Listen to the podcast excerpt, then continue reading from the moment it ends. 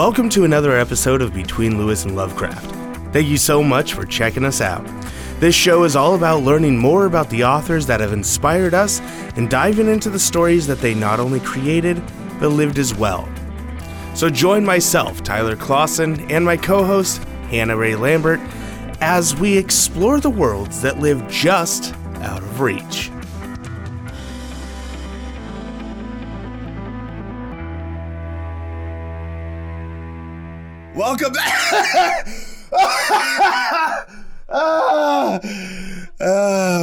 Back, everybody. I'm still sick.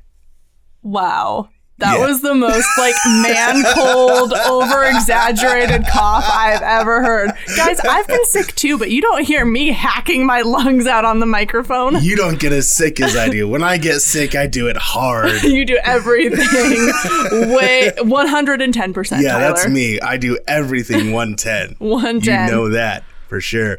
Welcome to Between Lewis and Lovecraft in the studio. Yeah, and this is my first time seeing the studio since it kind of got remodeled, and boy, has it been remodeled. It looks amazing in here. Yeah, thank you so much. Uh, Frankie and I put a lot of work into it. Frankie is my business partner, and um, uh, I did uh, quite a bit of work to the studio to make it cooler um, and more of a studio. Um, I'm not even producing this episode because I don't have to. We're so big that we have a an actual producer now. Yeah, for sure. Well, at least for this episode because I roped my little brother into it. Cameron, thank you. He's He just gave us a thumbs up. through the glass. Yeah. Because this is a real this is a real studio oh my god. Yeah, we're finally one of those podcasts that can make fun of the producer who's outside of the studio. and he can't say anything about it because apparently his mic doesn't record. All he can do is cut this episode up and make us sound retarded. Don't he still do it, doesn't Cam. care. No, he He's still not paying doesn't care. attention. He's just on this phone. Okay. Welcome to Between Lewis and Lovecraft, where we talk about authors and the lives that they lived and all the fun stuff that they did and why they wrote what they wrote.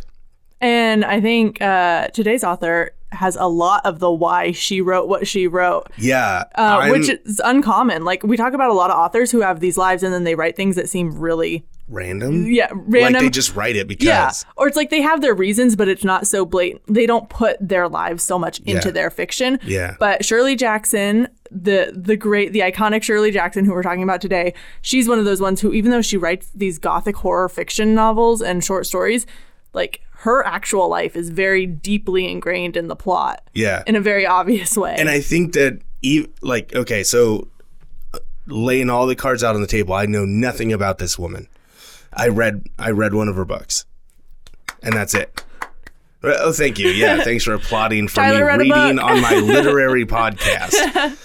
Anyway, yeah, I and so I'm really excited to dive into her life because I don't know anything about her, but there's so much context in the one book that I read that I'm like, are these things a part of her life? Is this what she was trying to say? And I'm really Are you going to tell me which book you read? Yeah, I can say. Okay. I, I- didn't know if it was like going to be a big reveal No, later I on. read I read um the Haunting of Hill House. oh, cool. And and I read it I read it because I watched the Netflix show, I'm going to have words about that later on. which is not the same as the book. We're gonna we're gonna Holy rant. cow. I think I put a line in the outline that's like Hannah's gonna rant here. yeah, great. You sh- you'll definitely be ranting, but I found it interesting because probably one of the first scary movies I ever uh, that I ever watched on my own. Like I had seen stuff because of um, family members and like my dad and growing up, you know, we would watch some scary movies here and there.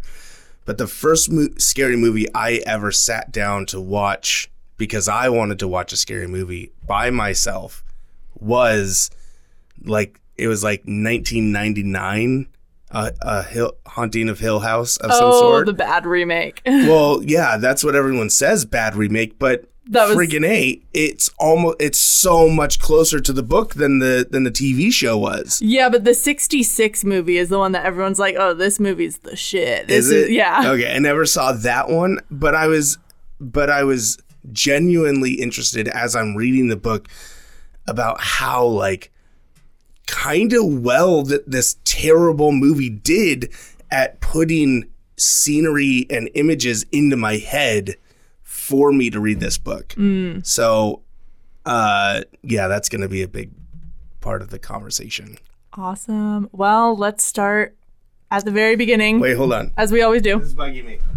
The curtains have to close in my studio. I don't know if Tyler's going to keep this part, but let the record show that he just got up to move some curtains over a door. It was bothering me. Okay. Look at the aesthetic now. Now it's like, ooh, now where's it's the like, door? how did we get? Uh, no, I feel trapped now. I'm very claustrophobic. Welcome to the haunting of the studio.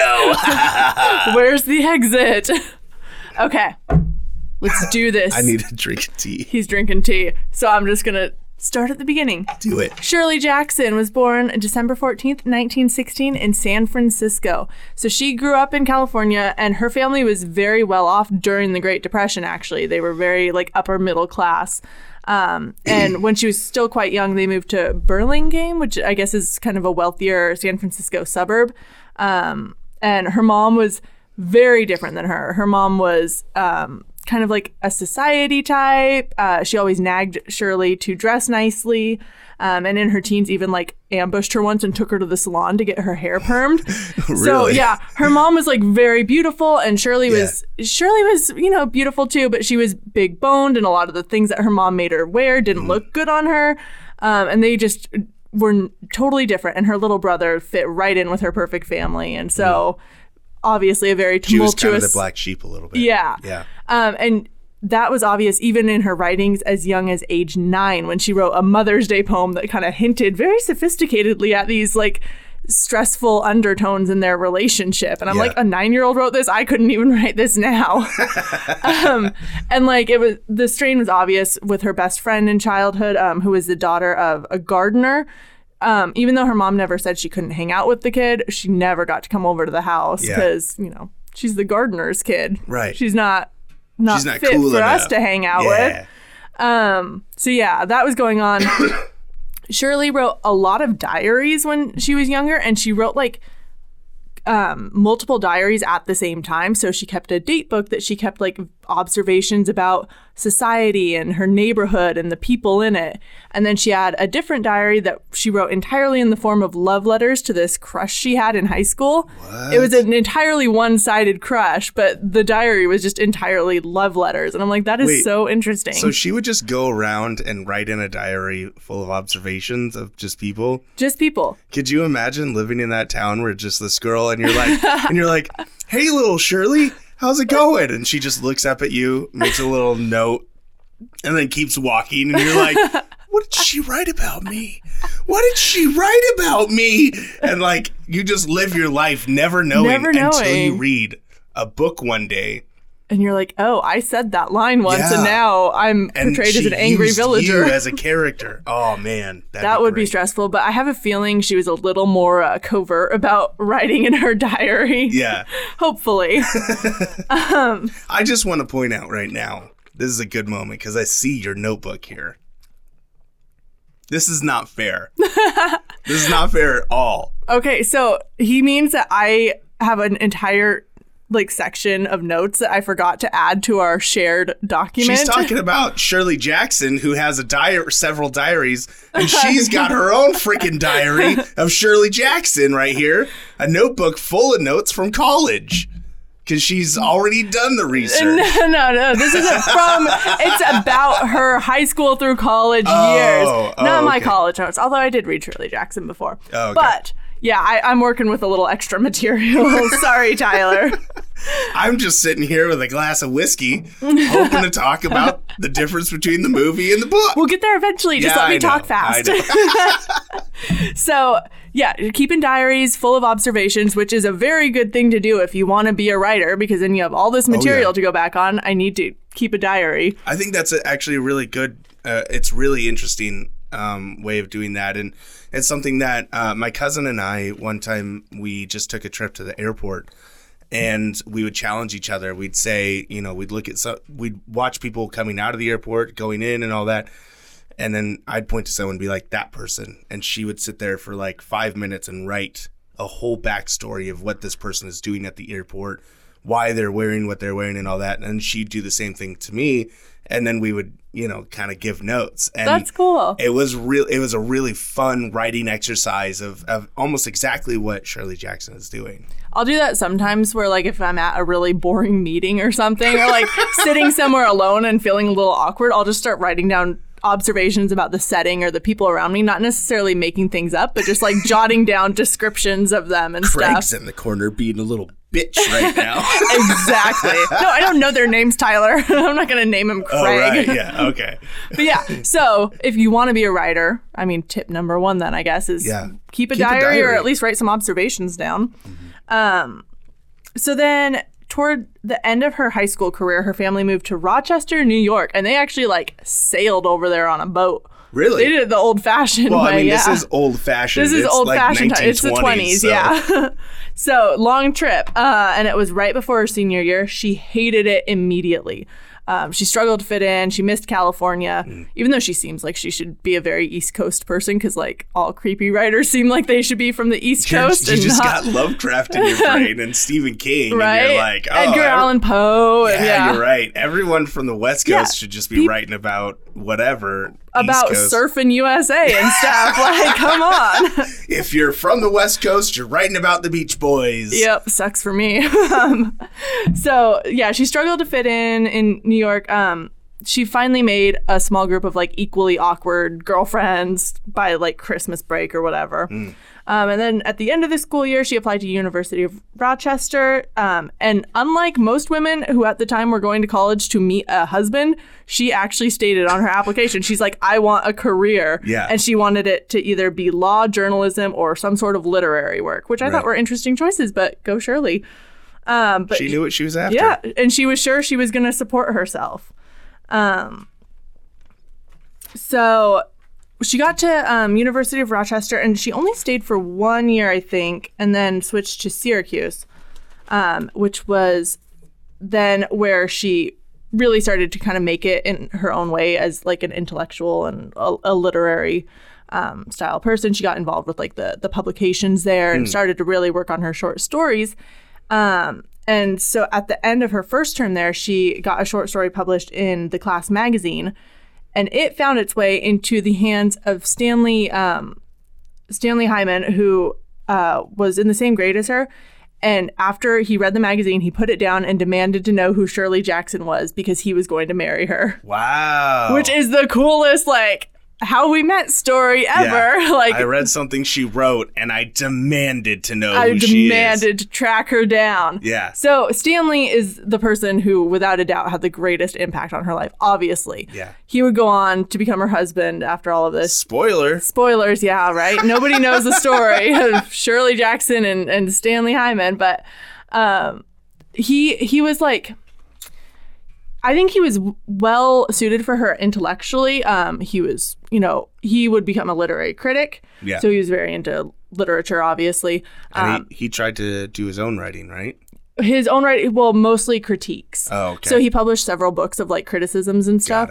Okay. Um, so he, he did do some like fiction, and I think he may have dabbled in poetry a little bit, but it was usually a different style. sure. Okay. Um, so he was like her number one fan, even though he would criticize some of her stuff. sure. Um, he he was a champion of her work. Um, Well, that's cool. I mean, Yeah. you you really have to. I don't know. Like with Rebecca and I, like she, her opinion of my work is the most important opinion to me. Um, and then and then I'm pushing her constantly to write and to create things. So I, I think that there's that connection for us. So I, I think if you are that creative, if it's something that that's is that important to you, that it's your life, you're a critic or you're going to college in the 1920s or 30s to be this thing, like it, it's a big deal. So your spouse is probably going to have to share that interest with you in order to really keep that spark going. And I think that's probably where you want the relationship comparison to, To end, end, yeah. because Stanley was also an epic asshole. he cheated on her all the he frickin' really? time, all the time. He was like this communist, uh, very principled communist guy who was like, you know, open relationships are are the only true way to have to be a communist or whatever. What? So he would just like unabashedly go out and stick around and tell her about it. What? And then when she would get mad, he would be like, I don't know why you're so upset. and yeah. Really? Yeah, That's he- insane. He um at one point he even hooked up with one of her friends while she was in the next room. What? And after she was like screaming at him, he was so shaken by her reaction that he wrote to one of his friends asking for advice because he thought she was mentally unstable. Mentally unstable? I- no, she's freaking pissed, dude. Because you keep cheating on her. Stop putting your dick in other girls. It's not that hard. then she won't get mad. So yeah, it was. I mean, even though he would write her like these epic love letters and stuff, and be be very romantic, but then he had this completely other side where it's like, mm, I see no problem with with sleeping around. It's was just sex. overcompensating? I don't. I think like he. I don't know if it was a sign of the times and like, you know, the the free spirited artists of the world, but he, he just had this philosophy that it's like, oh, sex is just sex. Like it doesn't mean anything. Wow. So yeah, on summers when she would go um, back home or on family trips back to San Francisco, um, one time he wrote that he slept with someone and forgot a condom, so he was afraid she might be pregnant now. And then he, in that letter, enclosed a few more chapters of a book he was working on for Shirley to comment on. I'm like, dude, What the hell? That's insane. This dude has. n- he is gall.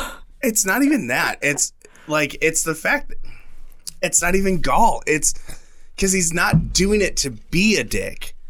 He's doing it because he doesn't understand uh, uh, normal human relationships.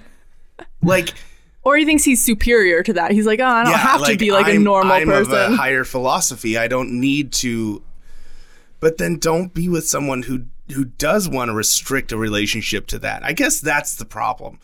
At the end of the day, if you're going to be in an open relationship, it has to be mutually open. yeah, right? but Like, there's no indication that she ever she slept with anyone obviously else. was not for that. She was pissed that he's dicking around. I love that you said that. I that's like my new favorite term. well, now. we're not in the book nook now, so we don't so have to hold it. back.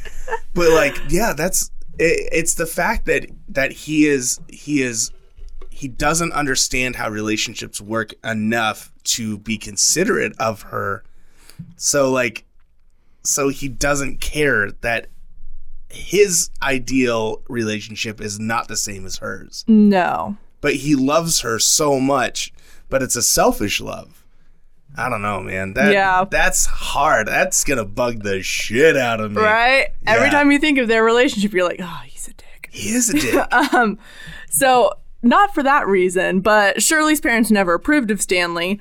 No way. oh, I forgot to mention at the beginning Stanley was Jewish, but also like a militant atheist. So, Jewish heritage. Um, and He's a he's a Jewish communist atheist. yes, Yeah. there's a lot going on there. Yeah. A very randy Jewish communist Yes. atheist. Yeah. Um, and at that time casual anti-semitism was pretty much the norm in america Mm. um, and her mom wasn't necessarily like prejudiced in a racial or religious context um, she was mostly just concerned about the social implications Mm. Um, and just conforming so her parents tried all sorts of tactics to try to keep them from getting married once graduation was coming around, um, Right. including her dad offering to use his connections in the printing business to get her a publishing job. Um, but they ended up getting married in 1940. Why did 1940. she like him so much? Because I feel like sometimes if someone is matched with you intellectually, you kind of forget about all of their terrible qualities. Like, she probably felt like she could talk to him a lot about her work and about creative stuff and about. And there's nobody else that she can talk to about this. I mean, she had a couple. Fr- one of her good friends in college and was a French exchange student who ended up going back to France, and this was in World War II times or coming up on World War II. And Yeah. Yeah, tough times to have international friendships. Sure. So, and obviously her mom wasn't a very supportive person. It just bothers me so much. Right? It really does. Aren't you sad for Shirley? I am. I'm also wondering what her state of mind is.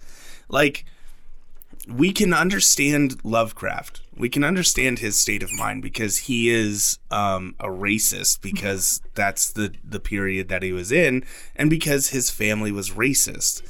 Um, and he his family was mentally unstable, so he had a kind of slight mental unstableness to him. Um, and so you can see some of the decisions that he made. Lovecraft, uh, Lewis, the same thing. Like he grew up in a certain household and he broke away from it, and then he came back to it, and then he kind of did his own thing.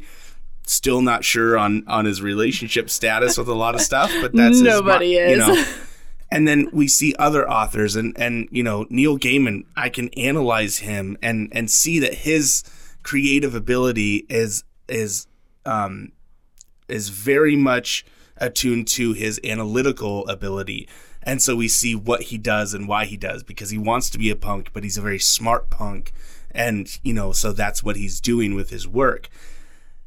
I don't understand Shirley's mindset because she is very smart, obviously, and she is very determined.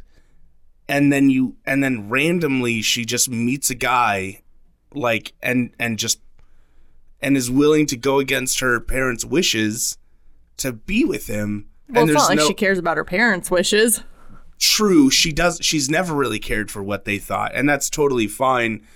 But I, I just don't see what he brings to the relationship other than like he likes her writing. Is she so egotistical that that just liking her writing is what makes her love him? I mean, he's a huge romantic too, so he's a sweet talker. I mean, Yeah. I love doesn't make sense, Tyler. No, it doesn't. You just sometimes you see someone's work in a magazine, and then you just fall in love just with them. I have to be Like- with this. person. I don't know who they are, but but we're gonna be together forever. yeah. Um, so they ended up getting married in a friend's apartment in Manhattan in 1940. It was a very casual affair, very much my kind of wedding. Um, they had no fancy dress, and uh, Stanley in the invitation wrote, uh, "Skip the the wedding, come for the reception." Wow. Yeah. so yeah, they they were very cash about it. Um, and then they moved to New York City for a little bit, um, and then kind of they moved around a lot during her life. They flip flopped between New York, um, and then a rustic cabin in New Hampshire, and then Syracuse, where um, Stanley re- resumed some of his poorer treatments of Shirley. Uh, so back to, to The poor treatments being that he- that he's mostly cheating on her. on her. He could He also be like very critical sometimes too. He wasn't like physical or anything like that, right? Nah, was. Like, I'm asking like like I'm gonna do something about it. Yeah, right. You're gonna go beat him up. This dig, guy dig him up better and beat him. fucking wise up, or else I'm coming for him. no, Shirley. Shirley always complained that he was neglectful instead of abusive. Wow, it's it's scary how close this is to Lovecraft and Sarah, his wife, Oh yeah, yeah, at, at the same time period too. yeah. Maybe that was the thing back then. Just all sorts of relationship turbulence. Yeah, Um, but in 1942, she had her first son. Um, and before his birth, she actually wrote something that indicated she kind of hoped that it would bring her the companionship and love that was missing from her relationship with Stanley. So she wrote, which I thought was kind of surprising for her because she seems so like strong and independent. But she Yeah. wrote, maybe when I have my baby, I can talk to it and it will love me and it won't grow up mean. And I was just like, oh, that is so sad. that is so sad. she But- was like so But lonely. that goes against literally exactly what you just said. Like Stanley's a romantic, yeah. and it's like he's obviously not. Well, okay, he's a romantic sometimes, and then other times he's gone screwing some chick. Yeah. And I don't know uh, the companionship I get, like you can be a romantic and not a good companion at the same time. Like I mean, I'm he's, never he's a sweet around, but when I am, it's it's a good time Yeah. sort of thing. And I think that I think that that's really sad. It reminds me of Michael Scott in Oh The Office because he's like, I I want to grow up and have a hundred kids so I can have a hundred friends and they can't say no to me. oh my god, I'm so uncomfortable with this comparison. But it's true. Like Uh. some people have kids because they got to fill that void in their life. yeah, and they had three more kids. Um, one Three more, three total. They had four total: two Wow. boys, two girls. Um, she basically had one kid every three years until 1951. So Jeez. she was on a rotation, and she sometimes joked that they kind of fit her um ru- or her publishing schedule Yeah, too. yeah. Um, so Stanley, surprising no one here, had a very hands-off parenting approach. Oh no way! Um, yeah. But surprising me, Shirley was actually a really good mom. Uh, unlike her own mother, she was very affectionate and warm, um, and she was kind of a creative mom. You know, had lots of activities, and at one point, uh, you may recognize this line from from The Haunting of Hill House uh, with the the cup of stars. Yeah. She painted stars on the ceiling of one of their houses Oh, for the that's cool. kids. Yeah. Um, so yeah, she was she was really good at being a mom and she liked being a mom, which I think she had some some tension with that fact because at that time you were either a mom or you were one of the bohemian career woman types. Yeah. Like so she didn't really fit in in either circle because She the people both. yeah, I mean hers and Stanley's friends were all like you know single or if they were married they weren't having kids they were doing everything they could to not have kids they were Yeah. kind of living that that forever young life Mm. um, and here she was being a great writer but also she loved being a mom Yeah.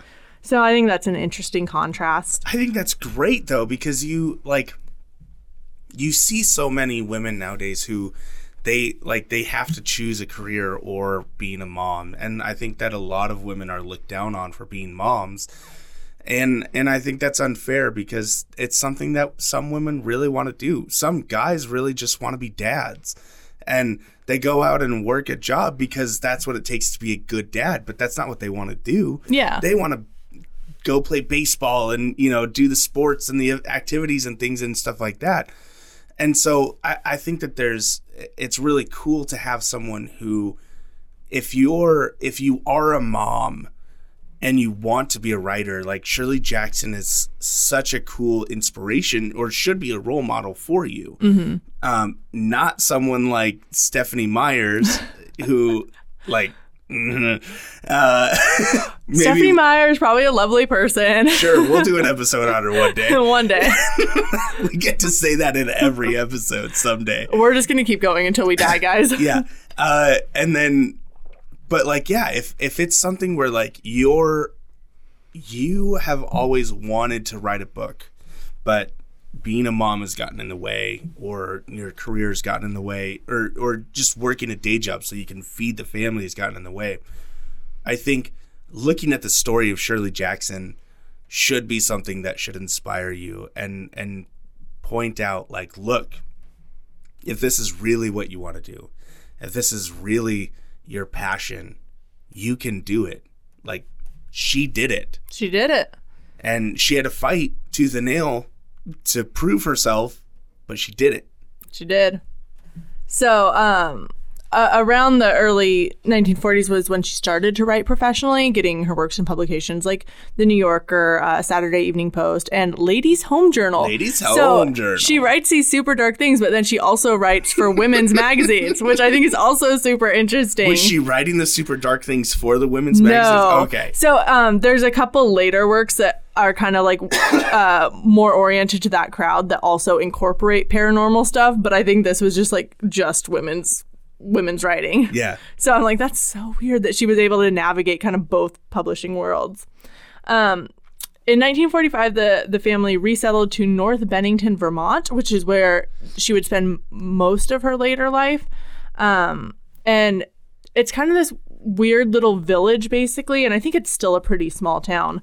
Um, and originally, Shirley tried to be on good terms with the villagers. She even joined the PTA, which I can't imagine being on the PTA with Shirley Jackson. That sounds amazing. why Cause I don't. She just doesn't seem like she'd be one of the mom gang girls, and she probably wasn't. But i feel like she'd be the leader of the of, of the PTA, yeah. I, I can't see her debating like cookie, like bake sales or anything. really i could see her being like look guys we're gonna do it my way or else i'm gonna write a book about it and you're all gonna be characters that die The die, right, all the characters. So even though she was like getting involved in stuff like this, the locals did not accept her or Stanley. They gossiped about how she kept her home. It wasn't Yeah. clean enough for them. Uh, they gawked at the people who visited Shirley and Stanley, including friends who were gay, Jewish, and black. Um, at one Hmm. Wait, point, all three no, they or, were all no, three yeah. If they had one that was all three, that would be impressive. But no, they had friends that were very diverse, and Yeah. including at one point, um, this author, his last name is Ellison, I think. I can't remember his first name, but this author, um, who would go on to be quite famous, he stayed with them for a while, and um, she commented that she thought it was the first black man the villagers had ever seen. really Yeah, because this was, you know, mid 40s, Yeah. rural Vermont. Um, Okay. So yeah. I guess. So Um, they're like these colorful outsiders who've moved in. That's interesting, and and it's it. I mean, why is why are these people her friends? Is is a question that I'd have. Well, there's st- the people who are visiting are one friends that they made like in New York or when they were in college. They Yeah. they always had lots of visitors coming over. And so, like, are these are these the same type of people that her family would hang out with? No. No, they're like hers and Stanley's friends. Yeah. Like the the artists and, And so it it almost is a, a, a sort of bohemian bohemian lifestyle of like a- accepting the weird and the odd and and specifically being um upfront obtuse about the oddities because it's the oddities that make us unique Mhm. um so it's just again i'm just trying to get into the mindset like is it only stanley or is it stanley and shirley Well, I think it's her too, because even as young as her childhood, she, you know, she was She friends with the to hang out, gardener's yeah. daughter and stuff, and yeah, she she didn't fit in with all the the cool kids and stuff. Um, she's like the anti-lovecraft she is like the anti-Lovecraft, right?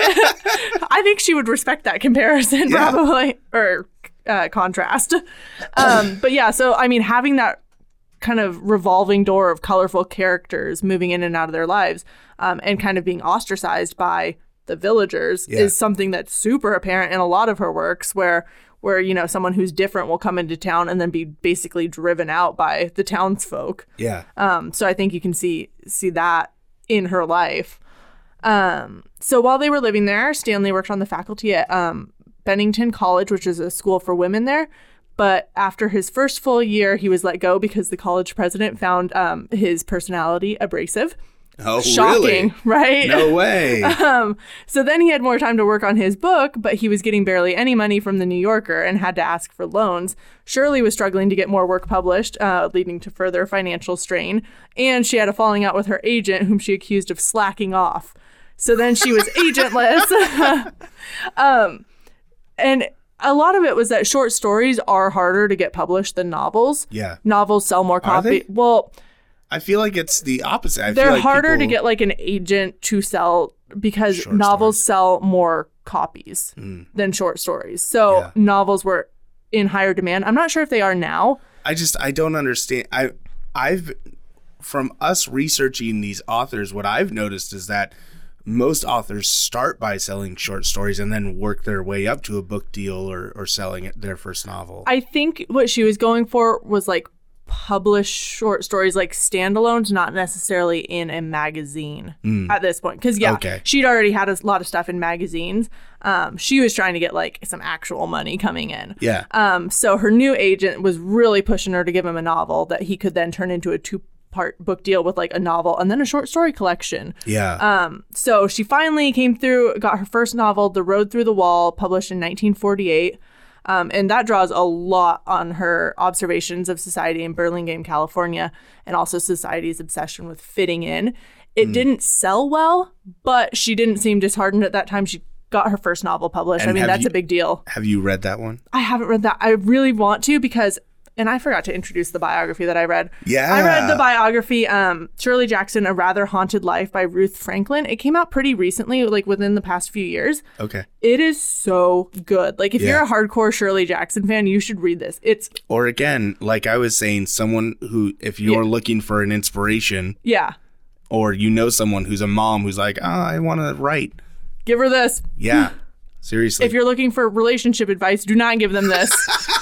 well, but no. maybe sometimes the best example is the bad example. yeah, right? I mean, but this is this is a really good biography and it's gotten like a lot of critical acclaim too. So, yeah. um in in it uh the author ruth franklin like gives kind of summaries of all of her her major works and she gave one of the road through the wall i don't want to give any spoilers but it sounds really cool i was like i'm digging this plot and Yeah. the and the ending so i'm gonna read it later um so yeah it, it wasn't super successful at the time um but in the same year one of her best known works um, was published which is the lottery And we're going to talk more about that after we take a quick break.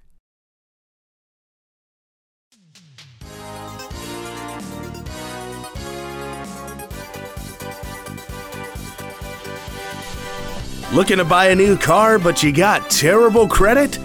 Boy, can we help you out! Come on down to the Book Nook in Canby, Oregon and get yourself a brand new or used book. That way, when you're sitting at the bus stop waiting for a bus, you can reach for your certified pre owned copy of The Handmaid's Tale. If that Uber driver is talking too much, just pull out your brand new hatchback, I mean, hardback copy of The Wheel of Time.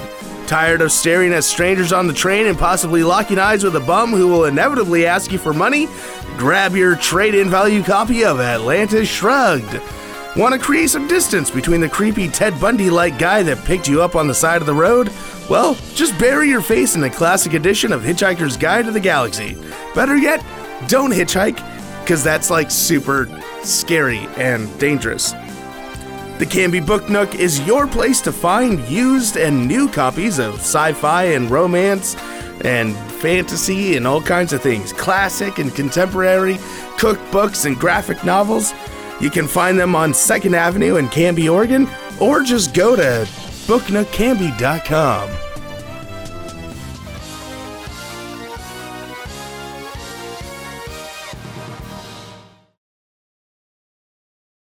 And we're back from that commercial break. I hate that you did that. Why? There was no commercial. There's going to be. I'm going to put something there. I'm gonna listen to make sure there's a commercial. I'm gonna put something. If it's n- nothing else, it's gonna be for the book nook. Okay, well, before Tyler rudely interrupted with a commercial break that's not paid for, um, we were They, gonna. they paid for our for our website, so They they, deserve something. they deserve whatever commercial Tyler's gonna make. yeah, definitely. um, so the lottery. the lottery. The lottery. Um, it was one of the most successful short stories of the era. It ended up being adapted for radio, television, and the stage. Now it's a staple of U.S. public schools education. It was definitely um, on my reading list in I think sophomore year or something. We read it for class.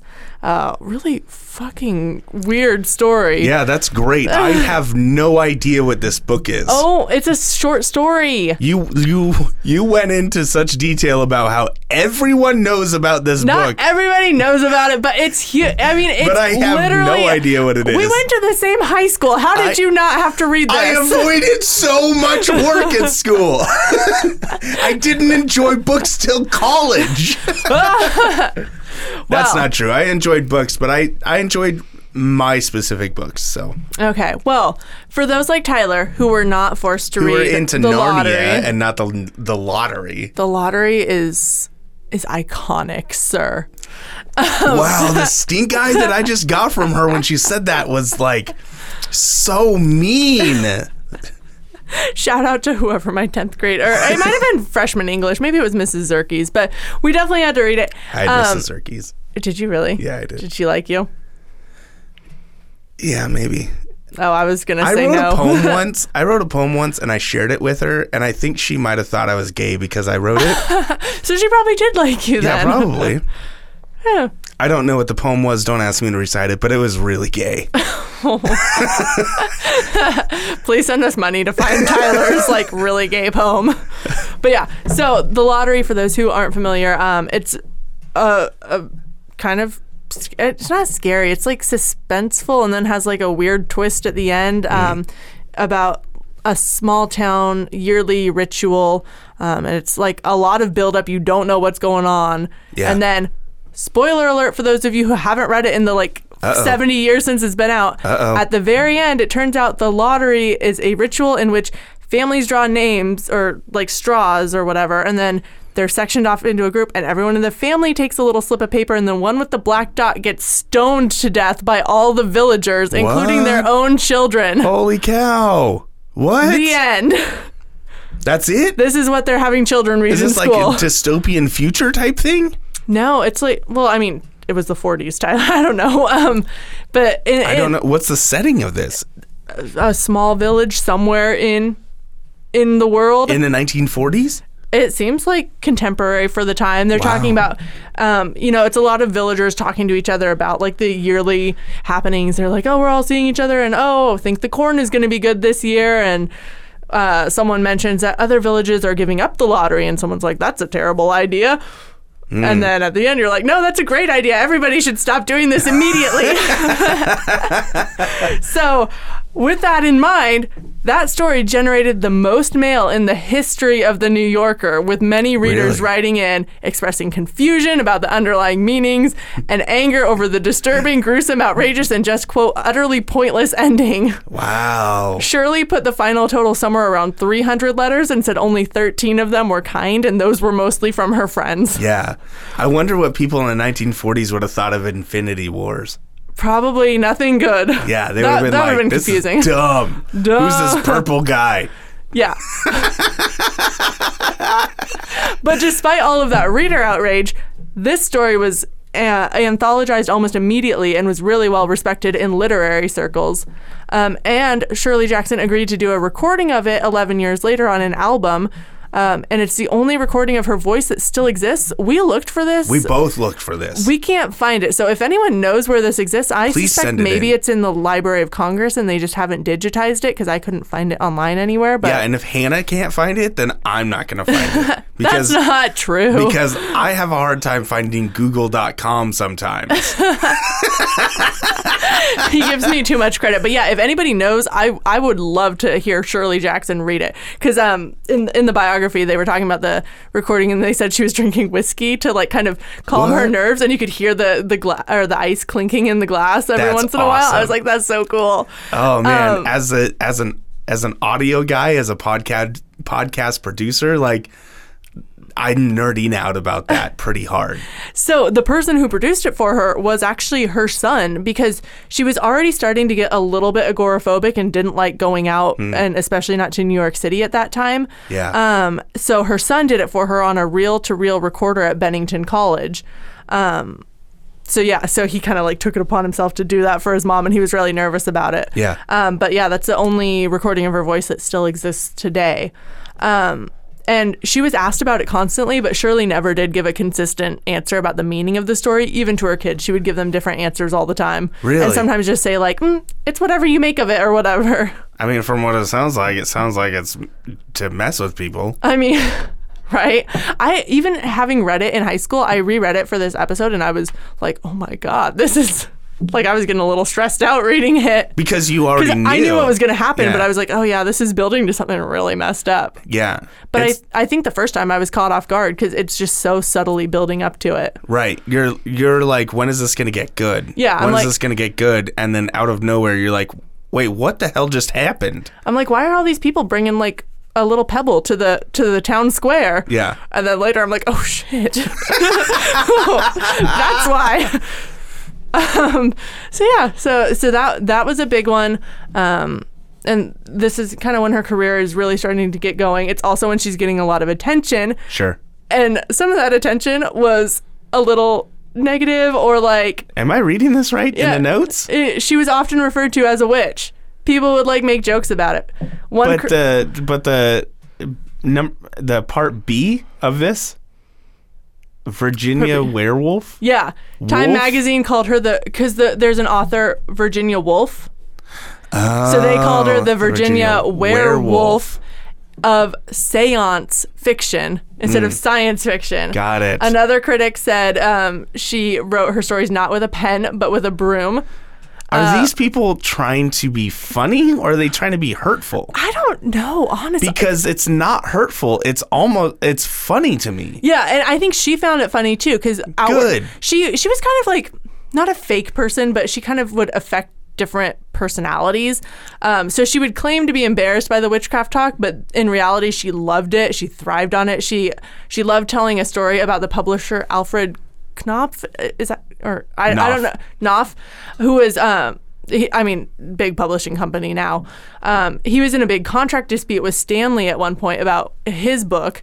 Um, and then Knopf went skiing in Vermont and broke his leg. And Shirley liked to tell uh, reporters that it was her doing through her witchcraft, and that the reason she waited for him to go skiing in Vermont was because you aren't allowed to do witchcraft across state lines. Oh my god. So, like, she wasn't bothered by people calling her a witch, obviously. That's insane. That's so good though. She's got such a good sense of humor. yeah, for real. Like she's so willing to accept the weird and the odd and and everything that she can even take it in on herself because you see so many hypocrites who are like, "Oh yeah, I love everybody and and I am so so accepting and then the second that you start to like put anything on them then they're like no no no no I'm not I'm not like that not no like that. you know and it's like no it's it's she's accepting of it Yeah. like that's what I I love that And she turns it around on them. She's like, Yeah. I'm, I'm going to make up my own stories about me being a witch then.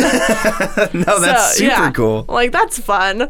Um, so then around this time, they ended up moving to Westport, Connecticut.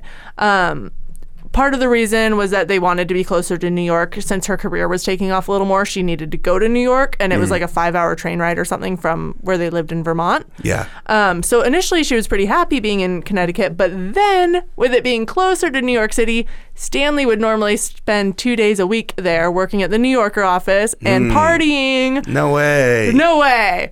So he was. It wasn't super clear if he was actually hooking up with other women, but Shirley thought he was, and she actually I mean based off of his Yeah. history why wouldn't you think that she is not crazy to be thinking these yeah things. that doesn't come out of nowhere Yeah. So around this time, she started um, writing uh, her thoughts about divorce.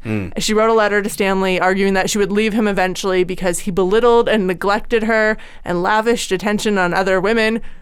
He didn't seem bothered by it. Shocking.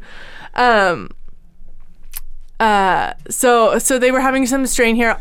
Obviously, Yeah, because he can move on. Like I'm, he can just move on. so she needs to just own up to it and just be like, all right, you know what? You can move on.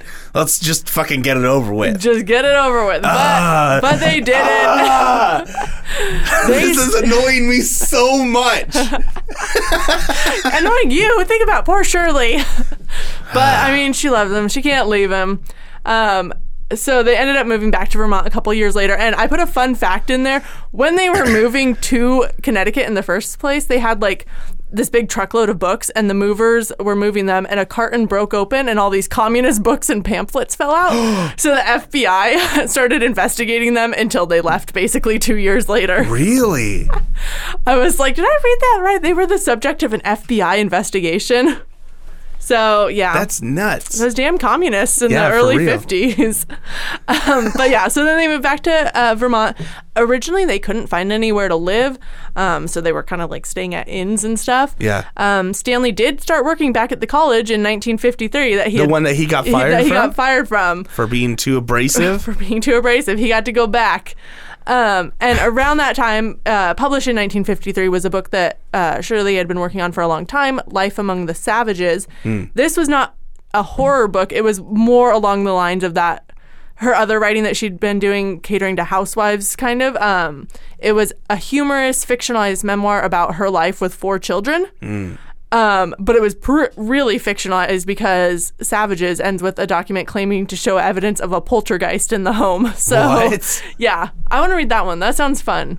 So it's so it, she doesn't get away from being like No, from being weird. Still, she's still doing weird stuff, but she's trying to have fun with it. yeah, a this little one bit. is less like a holding up a really brutal mirror to society and Yeah. being like, "Th- "These are the monsters that you are." This is more like, ah, "I'm a, a mother of It's four." less like, Black Mirror and more Malcolm in the Middle. Yes, yeah, it's got the light comic tone um, that contrasts with the pessimism and darkness Yeah. of, of her li- other works. Um, and it was really successful. It was so successful that Shirley and Stanley were able to buy their their first house in Oh, nice. in North Bennington. It was a really big house too, um, and guests were always welcome. They were always coming in and having big parties of guests. Um, and and Shirley liked I'm that. sure that that Stanley really loved having Right? guests Guests just come over. stay at their place. And I I don't Shirley wasn't the party animal obviously. She didn't mind it, but she would also like excuse herself to go right in the parties. Um, but yeah, so they continue that rotation of people coming through their home. And then in 1959, Haunting of Hill House was published. yeah. So, this story, for those who don't know, follows a group of people participating in a paranormal study at a haunted mansion. Yeah. Stephen King described it as one of the most important horror novels of the 20th century. Yeah. Netflix described it as something that needed to be totally redone and not follow the original oh, story at all. Hannah's gonna rant. So I didn't know that that Netflix had made this into a series until we were talking about doing this episode, Right. and Megan Waterman at the Book Nook was like, "Oh, that's," or actually, you said it. I was- said it. You 'Cause said it. You you were like, should we do Shirley Jackson? And I was like, I have no fucking idea who that is. And sh- you were like, oh, she wrote The Haunting of Hill House. And I was like, I love that show Yeah. on Netflix. So I go home, I turn on the show. It is immediately obvious that it has nothing, Nothing. to do with the real story. It has like four characters that have the same names from the book, but it- Well, okay. yeah, it has Eleanor, it has Theo, it Sure. has Luke. There are, but there are parts of their characters that are all the same. Real, yeah, because okay, so Theodora. Actually, that was an impressive thing about I Shirley too. did. Yeah. Um, because in The Haunting of Hill House, it's kind of implied that Theodora she's is a lesbian. yeah. And because in- she's got her roommate and they get in fights, yes. but then she wants to go back and be with her roommate. Yeah. And she always talks about, oh, we do this, we do that. We, yes, very much so. which is super bold for a late 1950s story. I was going to bring that up if you didn't. like that is so cool. yeah. But Netflix takes it and makes Theo and Eleanor and Luke all siblings, and they have this totally different storyline, and they're not there for a, an uh, an experiment at all. And I just don't get the freaking point. It's a great. I watched the whole series because Yeah. it was really entertaining and really was. well shot. I loved it a lot. Why didn't they just call it something else?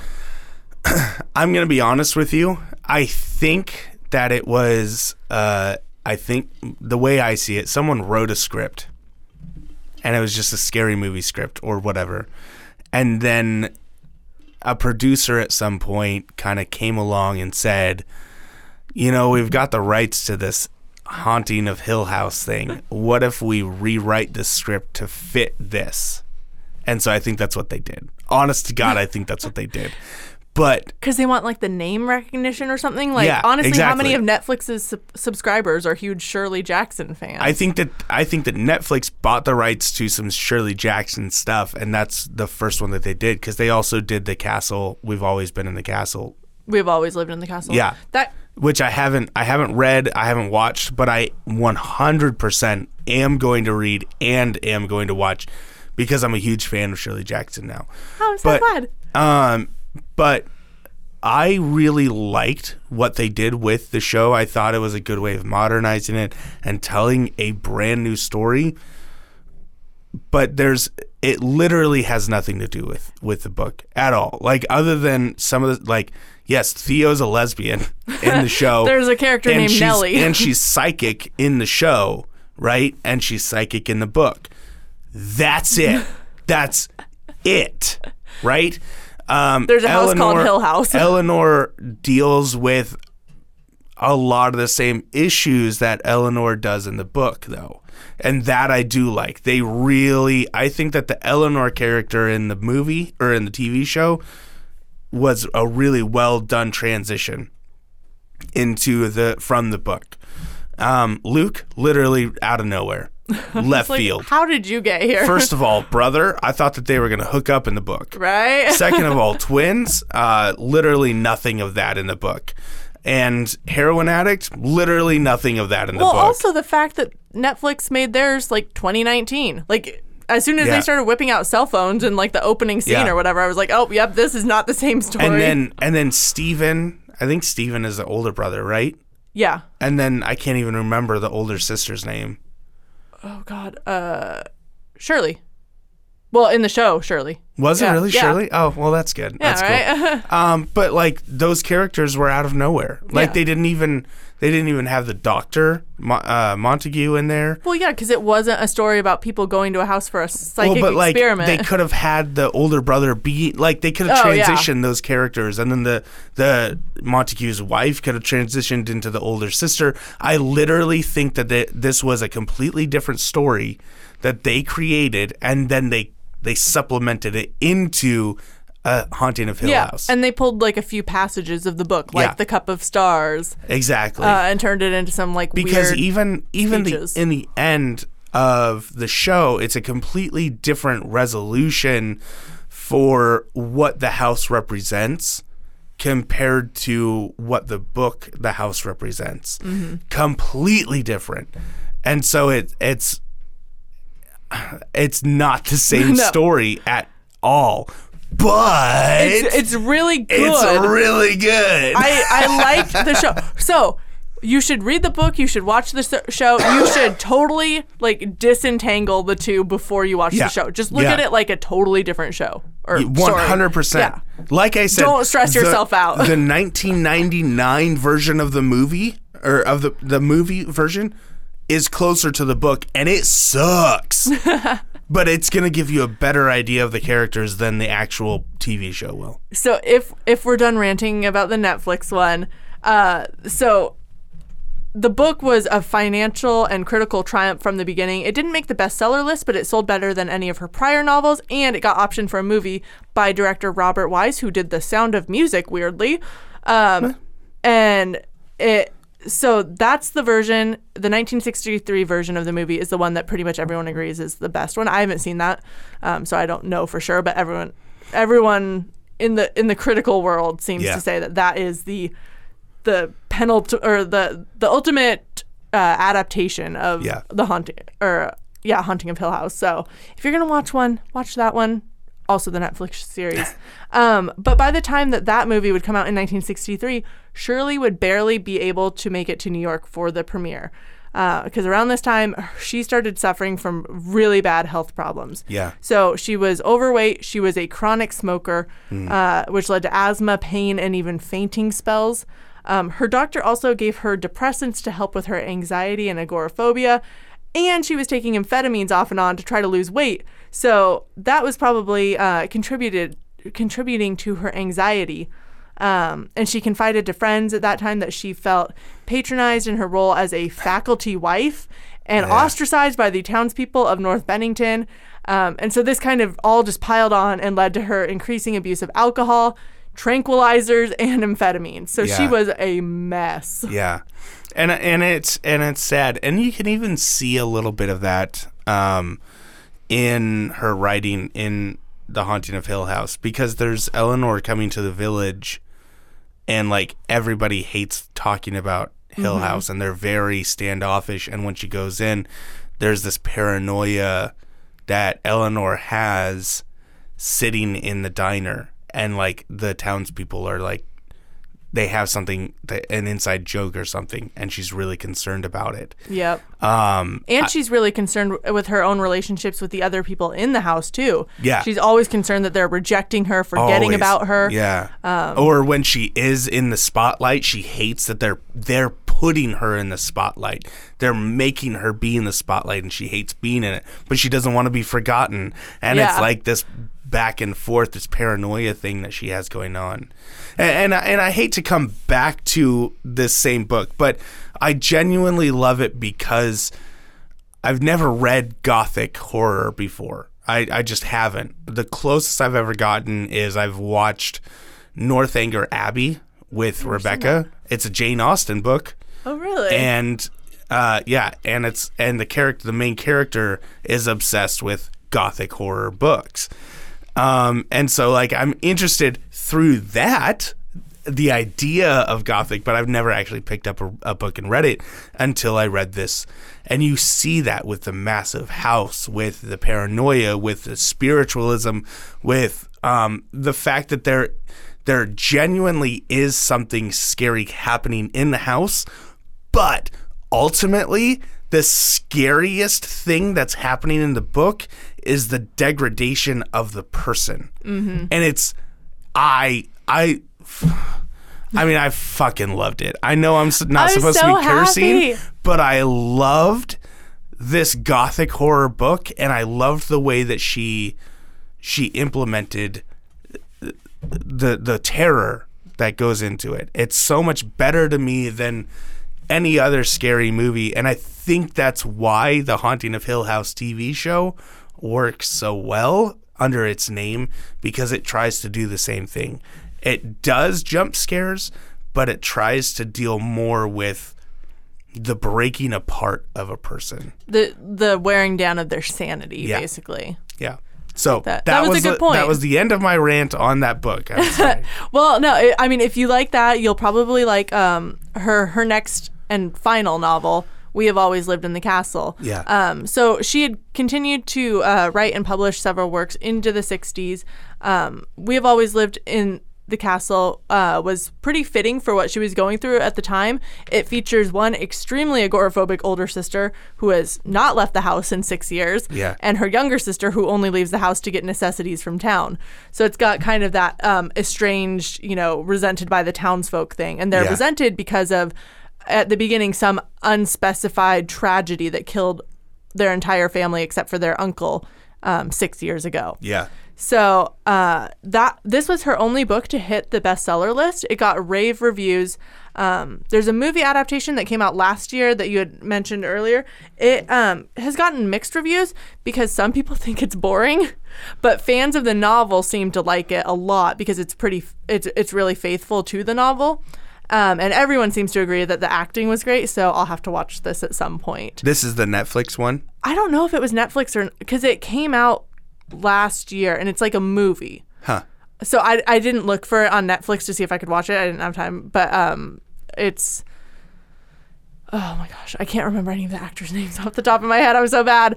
Uh, it looks really good, that like There's- well produced. There's this one movie, and I, I don't know why I'm reminded of this movie from Shirley Jackson's writing, but it's called I'm the Pretty Thing That Lives in the House. I don't know if I've heard of that.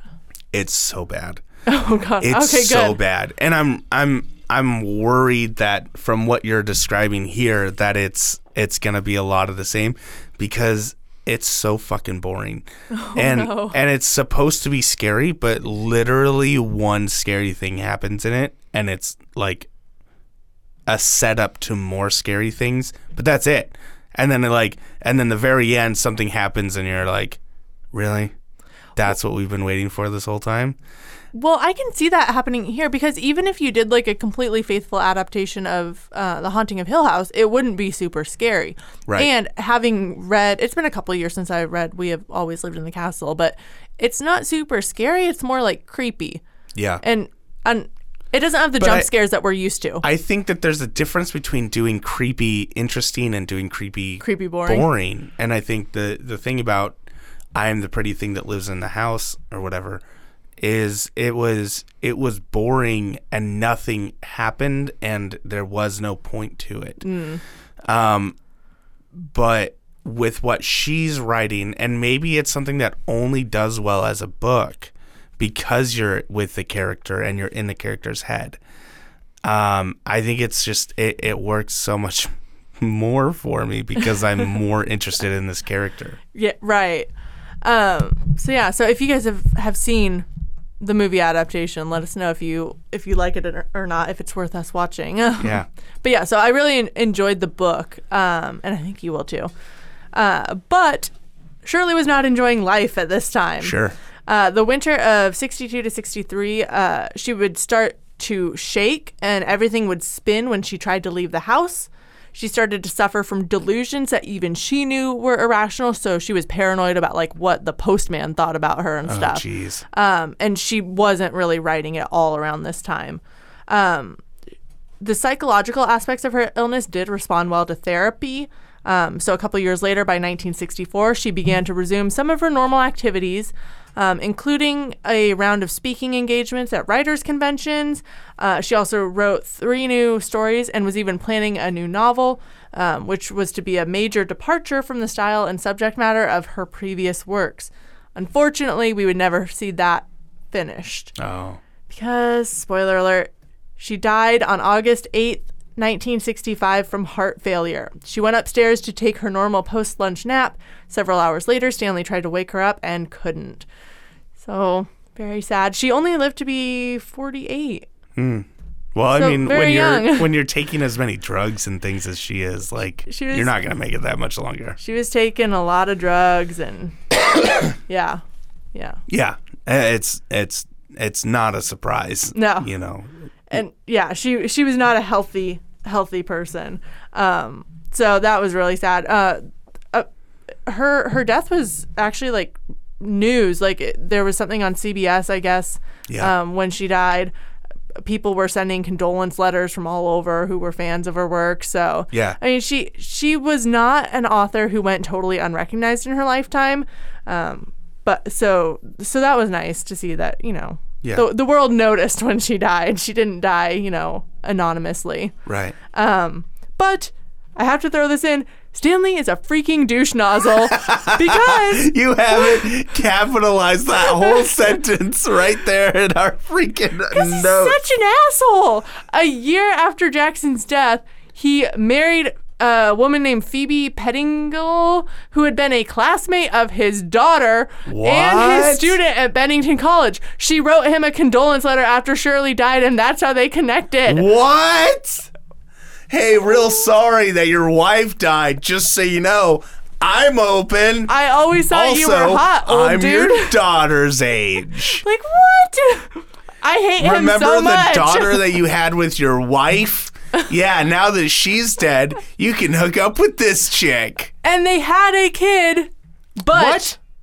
Stanley died three months before he was born. Oh shit! Because Stanley was super unhealthy this whole time too. Oh no way. Yeah, they, He's they he's were, what? He- So he's 50 years old when he has his last kid, and dies. Yeah, he's a grandpa dad, but also dead. so Grandpa dad. right. Oh man, So yeah, Stanley Jeez. staying true to who he is until the very end. the very end. yeah, very end. He's not even around for that last kid. right. Very hands off, dad.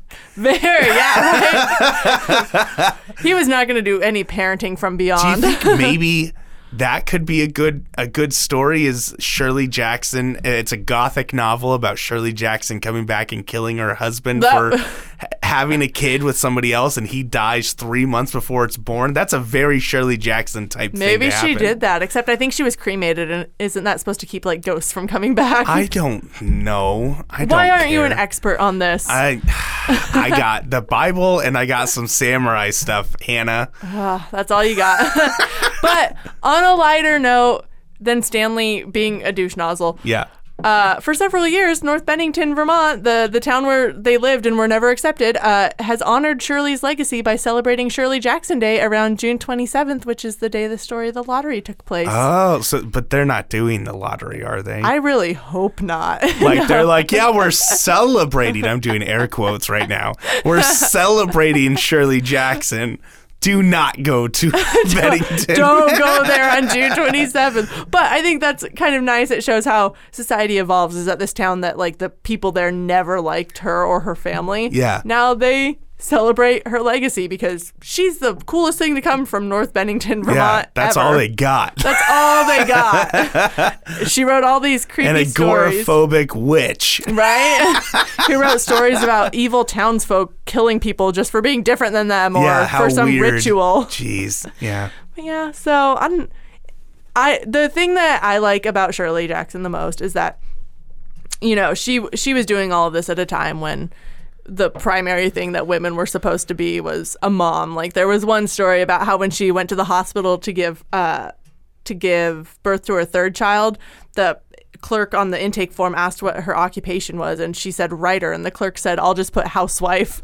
So, yeah. So Shirley Jackson, she was really like blazing a trail at this time, um, going up against the odds. And I think that was really cool. And she was kind of navigating these treacherous waters of being a good mom who loved her kids and also being like an academic literary type. Yeah. So I, I, I think she's pretty cool. I like that. It's pretty cool. Oh, and there was not to make uh, Stanley seem really positive in any way, but I mean, Stanley was the one who always really saw Shirley's work insightfully, and he hated that she didn't get as much recognition during her lifetime as he thought she deserved. She never won any awards or anything, so he wrote something right after her death um, that said, "quote." For all her popularity, Shirley Jackson won surprisingly little recognition. She received no awards or prizes, grants or fellowships. Her name was often omitted from lists on which it clearly belonged. I think that the future will find her powerful visions of suffering and inhumanity increasingly significant and meaningful, and that Shirley Jackson's work is among the small body of literature produced in our time that seems apt to survive. Now I'm gonna see you guys later. I gotta go fuck a little girl. But no, I don't think you want that going in no, the show. oh, okay, oh, okay. So, yeah. I was. I just. Is that just how I interpreted that? Right. No, Yeah. discounting what he did pretty much immediately, Immediately after, after, that. he wrote that. That's see, that's why she loved him because he could write shit like that Yeah, and be like, That oh. is nice. I mean, it's good to be recognized for that. Yeah. And I, he was right about her her work. Like Yeah. it it survived a lot more than other writers of the same era who were much more respected at the time than Yeah. she was. Uh, yeah. I, and I think that Shirley Jackson's work is underrated even in our own time. I had no idea. I had no idea about this writer, and I'm really happy that you brought her to my attention. Um, I think that someone like my mom could be highly, highly influenced by her. Um, because my mom has always talked about being a writer, but she's always had to be a mom. Um, except for times when she wasn't. But that's a whole nother story. And then, um, but like, but I think that it's it's interesting how some. This is exactly what the point of this show is, is that people's lives are just as much of an inspiration as the work that they did, and and I loved reading House on Haunted Hill or uh, Haunting of Hill House, um, and I'm really really happy about it. Yeah, and I, I hope you enjoy some of her other stuff. I'm definitely going to read some more of her stuff. Uh, Yeah. like The Road Through the Wall, because I think that sounds amazing. Maybe I'll read some of her her Her fictionalized stuff, um, yeah, memoirs. Savages. Yeah. Um, on that note, we're gonna we're gonna start coming to a wrap, but we have a special special message from someone uh, that I want to play now. So, uh, Cameron, can you go ahead and bring that up? You got to double click it. Yeah. Yeah, meow meow. Yeah, Onyx and Fortuitous here. yeah, there's some shakas for my boy. yeah, and shakas for Hannah. yeah, uh, this is from Tyler. Yeah, and I just wanted to say I love your podcast. Yeah, between Lewis and Lovecraft. I don't know. Yeah, I, I listen to it all the time. Uh, and if anybody else wants to listen to it, uh, just go to lewislovecraft.weebly.com. Yeah, I'm just hanging with my boy Smiling Francis. I don't know. Yeah, me and Smiling Francis always listen to your podcast. Between Lewis and Lovecraft. uh, you know my favorite thing about uh, Lovecraft? Uh, Cthulhu. Yeah, because Cthulhu's got all those Oh my got all those tentacles, and I just picture them kind of coming up from uh from underground and wrapping themselves around me and I don't know, squeezing my body so tight, so tight I can feel Cthulhu all throughout my soul. Yeah, I don't know. Uh, between Lewis and Lovecraft is pretty cool. Oh my god. Tyler did not tell me this is happening, and I'm so that is glad. a complete surprise. oh my god. So that is our celebrity endorsement of the week.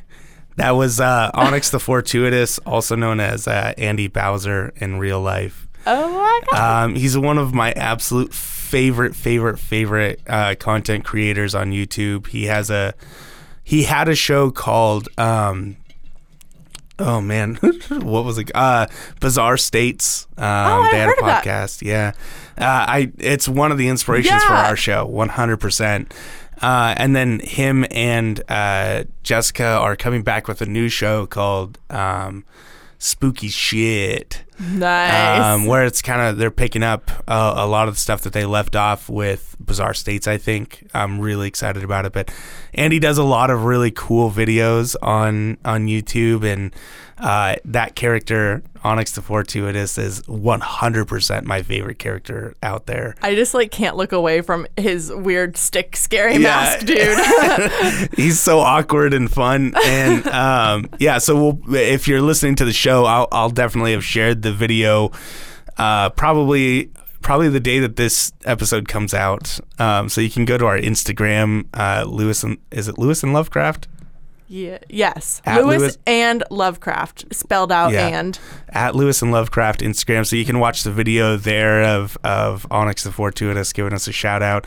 And seriously, thank you, Andy. It was it was so good. I know my instructions were super weird. I wrote literally a whole script that I wanted him to write because he does these super awesome epic rants that I was like so inspired. I wrote it out, but the website that I went to where I could ask him to do this it was like 200 characters. And it was like, my thing was like 2,000 characters long. So there was no is- way it was going to fit. This is mine and Tyler's like main difference is that Tyler will write for frickin' ever. Yeah. And I'm just like a two sentence type person. Yeah. So, uh, Andy, seriously, thank you so much for that shout out, even though my instructions were super awkward and weird. Um, I appreciate it. And uh, yeah. If- Uh, oh, I was just gonna do the normal wrap yeah, up let's do it. Let's wrap it up. Uh, as as Tyler mentioned, Instagram at Lewis and Lovecraft. Uh, you can find us also on Facebook. Uh, our website lewisandlovecraft.com will take you to Our Podbean. our Podbean. Yeah. Um, and if you go to the lewislovecraftweebly.com, that's our website. Uh, we don't update it much, but you can see more pictures of who we are. yeah, if you're wondering about those disembodied voices. Yeah. Um, and as always, we want to ask you guys to rate and review us Yeah. on whatever platform you listen to to us on, especially iTunes.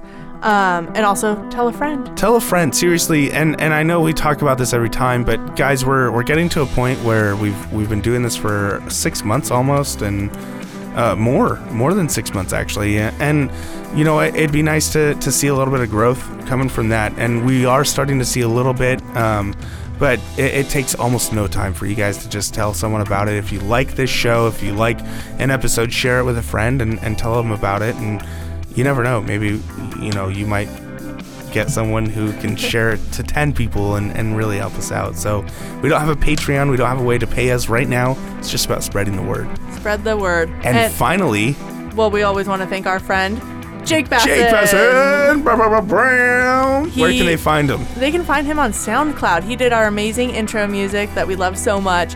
Uh, you can find him at Jake Bassen, B A S S E N, uh, on SoundCloud.